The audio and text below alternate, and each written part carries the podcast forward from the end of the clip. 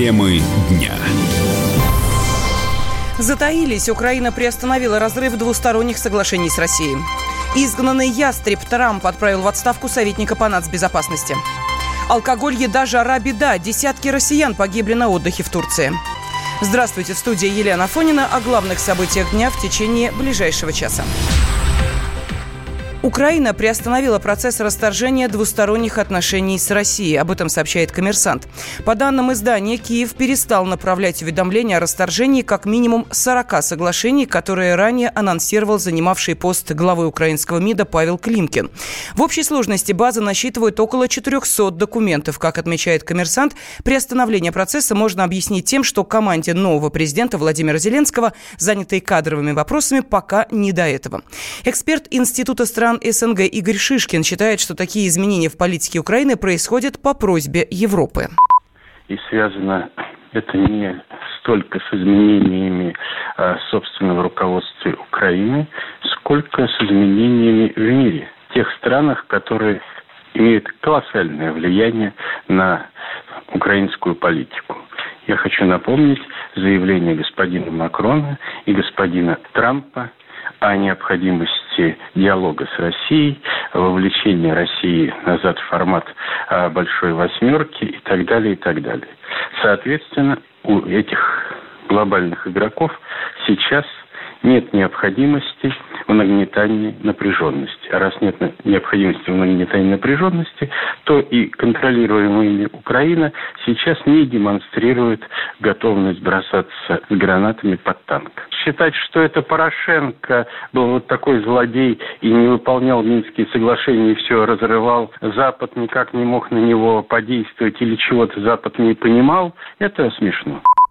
Расторжение двусторонних отношений началось в 2014 году и активно поддерживалось бывшим президентом Украины Петром Порошенко. К последним утратившим силу соглашениям относятся договор о дружбе, сотрудничестве и партнерстве, действие которого прекратилось в апреле этого года, а также межправительственное соглашение от 1995 года об обмене правовой информации, прекратившее действие 6 февраля. 7 сентября состоялась историческая акция по одновременному обмену заключенными между Россией и Украиной по формуле 3 35 на 35. Среди прочих, Москва освободила осужденного за подготовку теракта Олега Сенцова, Украина Кирилла Вышинского. Счетная палата нашла нарушения на 426 миллиардов рублей. Они были допущены при исполнении бюджета за прошлый год. Из них большая часть, 74 миллиарда, объем нарушений при использовании средств федерального бюджета, а также при оказании услуг населению госучреждений. При э, госзакупках почти 19 миллиардов. Ни одна из госпрограмм в прошлом году не была исполнена с высокой степенью эффективности. Об этом говорится в отчете. По данным счетной палаты, речь идет о 10 направлениях направлениях. Это управление государственными финансами, развитие Крыма, внешнеполитическая деятельность, воспроизводство и использование природных ресурсов, управление федеральным имуществом и другие. В счетной палате также отметили, что объем нарушений за прошлый год снизился на 22% по сравнению с 2017. Это свидетельствует о рациональном распределении бюджета, считает доцент кафедры политической экономии экономического факультета МГУ Максим Черков. Вообще э, снижение объема нарушений при исполнении государственного бюджета – это положительное явление. Без... С моей точки зрения, во-первых, эти все нарушения, да, которые описывает счетная палата, это не обязательно, что, в общем, там были какие-то действия криминального характера. И более того, да, можно сказать, что в основном эти нарушения, они носят формальный характер. Это, кстати, подтверждается тем, что по результатам проверки это всего возбуждено 14 административных дел и, по-моему, одно уголовное. С моей точки зрения, необходимо отметить, что относительно низкий, допустим, объем нарушений при госзакупках. Это мы видим из этого отчета 18,7 миллиарда нарушения при госзакупках. Опять же, если мы сравним с объемом, скажем так, всей государственной контрактной системы в России, это ну, относительно небольшие суммы. Кроме того, чаще всего носят абсолютно не криминальный характер. Это может быть ошибки в оформлении документов. Потом э, к нарушениям также относятся допустим, э, использование бюджетных средств, а, которые с точки зрения счетной палаты не принесли ну, достаточной социально-экономической эффективности. Да? То есть это не значит, что средства, как считала счетная палата, и нарушения по ним, они обязательно были украдены. Они могли быть просто использованы с недостаточной эффективностью. Тренд на снижение сумм, да, по которым э, счетная палата выявляет нарушения. Но, опять же, это может быть не связано с уменьшением э, количества правонарушений. В принципе, больше, наверное, связано с тем, что ну, более аккуратно чиновники подходят к э, расходованию денежных средств, более аккуратно с расчетами. За нарушение к административной ответственности привлекли 14 должностных лиц. Также направлено 10 обращений в Генпрокуратуру, 2 в Следственный комитет и 2 в ФСБ. Следователи возбудили одно уголовное дело. Уровень реки у Комсомольска-на-Амуре вырос э, еще на 2 сантиметра. Из-за паводка в Хабаровском крае объявлен режим ЧС. На прямой связи со студией корреспондент «Комсомольской правды» Евгения Молотова. Евгения, приветствую, тебе слово. Здравствуйте, Елена. Да, действительно, ситуация продолжает оставаться сложной. Гребень паводка спустился в Нижний Амур, то есть подошел к Комсомольску на Амуре.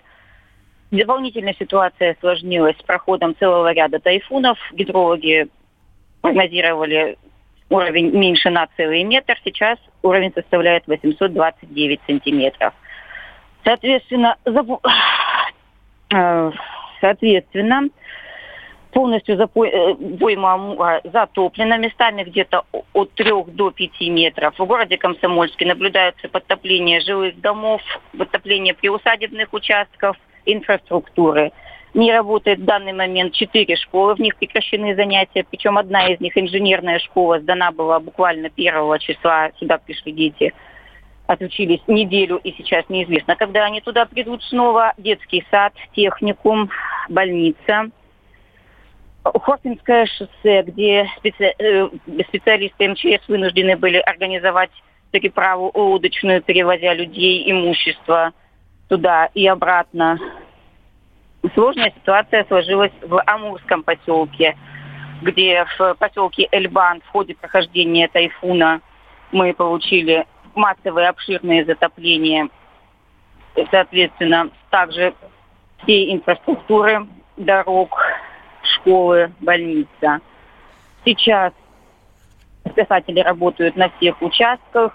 Комсомольске развернуто 4 пункта временного размещения, где сейчас находятся 39 человек, из них 11 это дети. А, и они временно размещены в других учебных заведениях, но, соответственно, это тоже не очень хорошо. Евгения, Однако, скажите, а какие да. рекомендации э, дают э, тем, кто сейчас может оказаться в э, зоне паводка? Может быть, действительно э, есть э, какие-то уже алгоритмы действия, что нужно делать с имуществом, что нужно делать самим, э, выбираться из этой зоны или просто на, я не знаю, там, на второй этаж имущества поднять? Вот что говорят в МЧС? Сотрудники МЧС проводили предварительную подготовку вместе с психологами, вместе с, со специалистами, объезжали предполагаемые зоны паводка, раздавали э, э, то, что может быть необходимо, то есть наглядную агитацию, проводили учения, предлагали жителям либо переселяться в пункты временного размещения, либо перемещаться на второй этаж. Ведется постоянное патрулирование тем людям, которые остаются в, эти, в своих домах, несмотря ни на что. Подвозится питьевая вода, лекарства.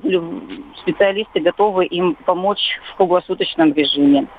Спасибо. На прямой связи со студией была корреспондент «Комсомольской правды» в Хабаровске Евгения Молотова. Мы вместе дожили до понедельника. Вовремя рассказали тебе о главном во вторник, среду и четверг. А теперь встречай пятницу! На радио «Комсомольская правда» новая программа. Каждую пятницу в 8.00 Сергей Мардан и Надана Фридриксон. Три часа самого острого эфира. Мардан и Натана. В программе «Опять пятница». Взболтай и можешь смешивать.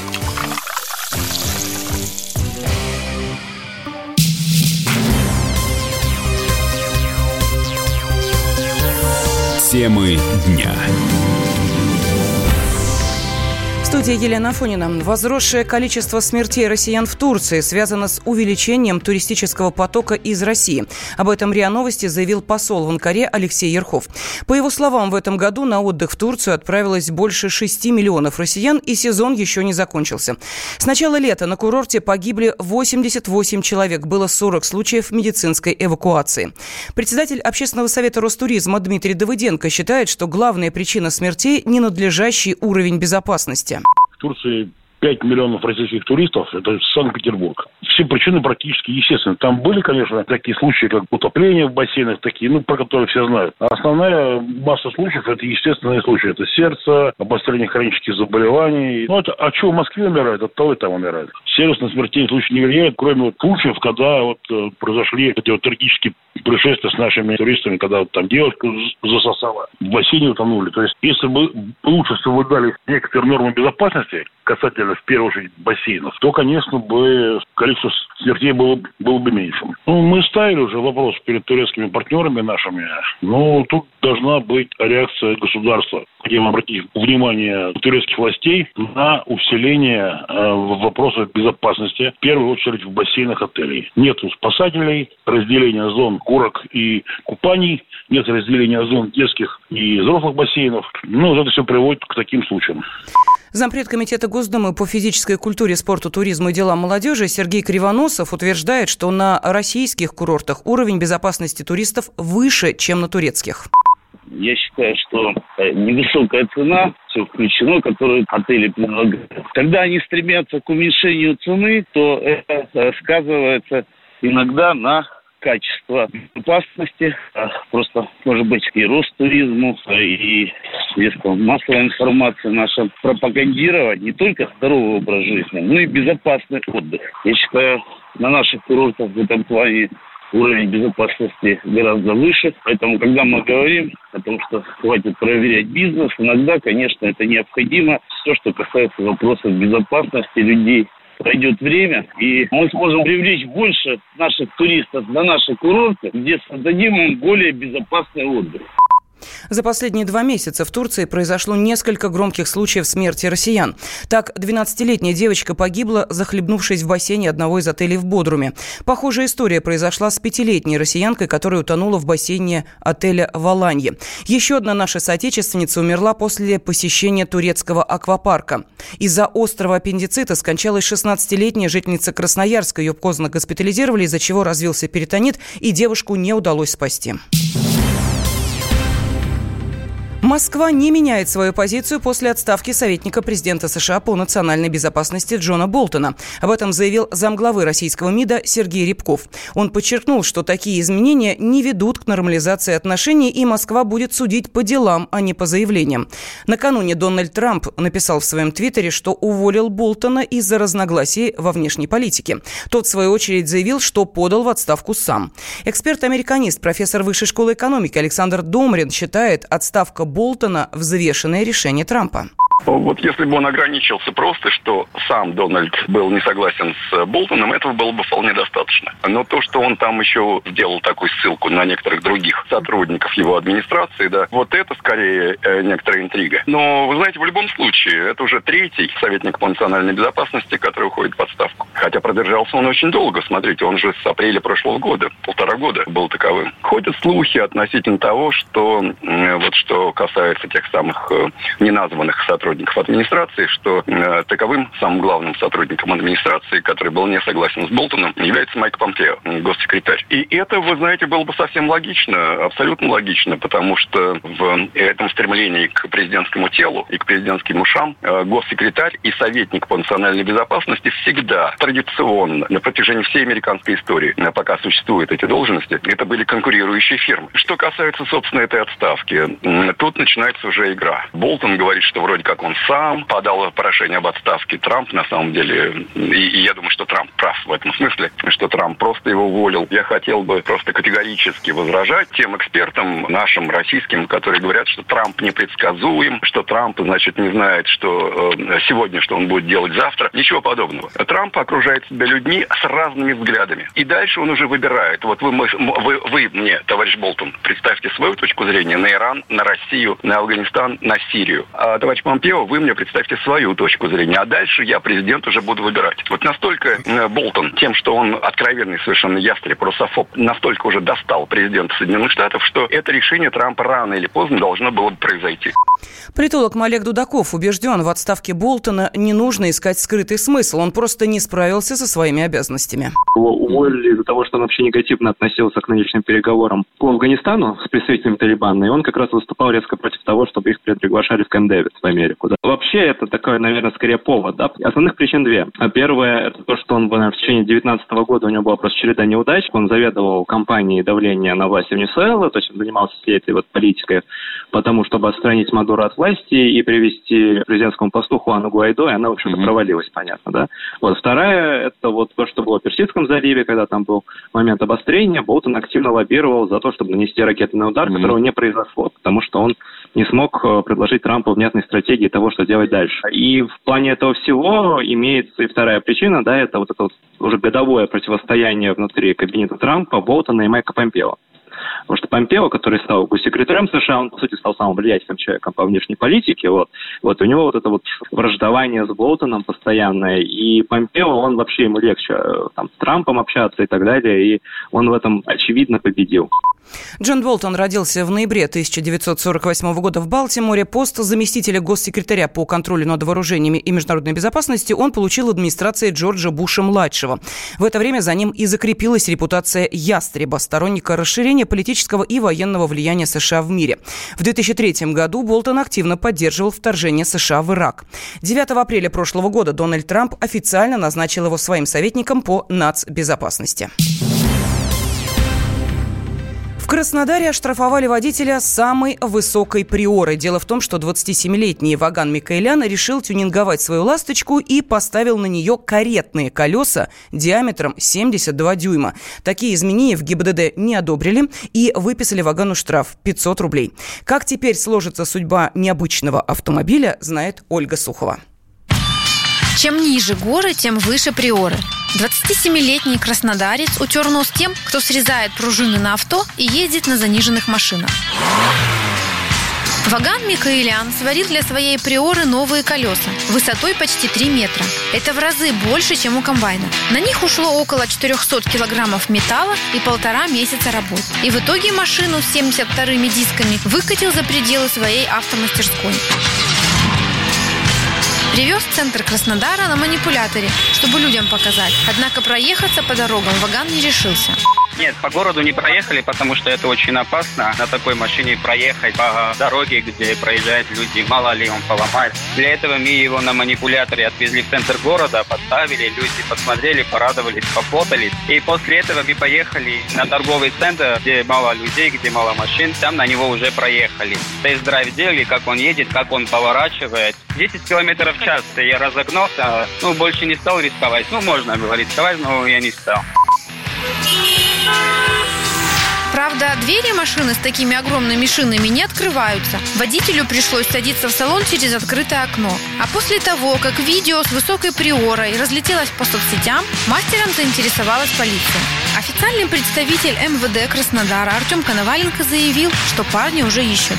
Настоящее время по факту управления гражданином транспортным средством, в которое были внесены технические изменения, нарушение действующего регламента безопасности дорожного движения, проводится проверка, устанавливается его личность, ему грозит административный штраф в размере 500 рублей.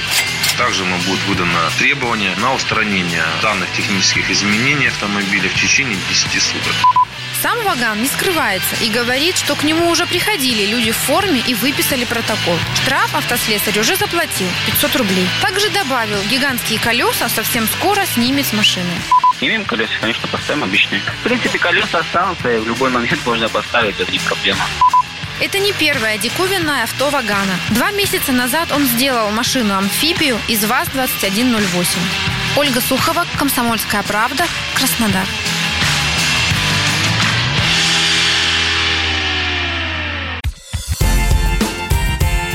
Прекрасная пора. На радио «Комсомольская правда».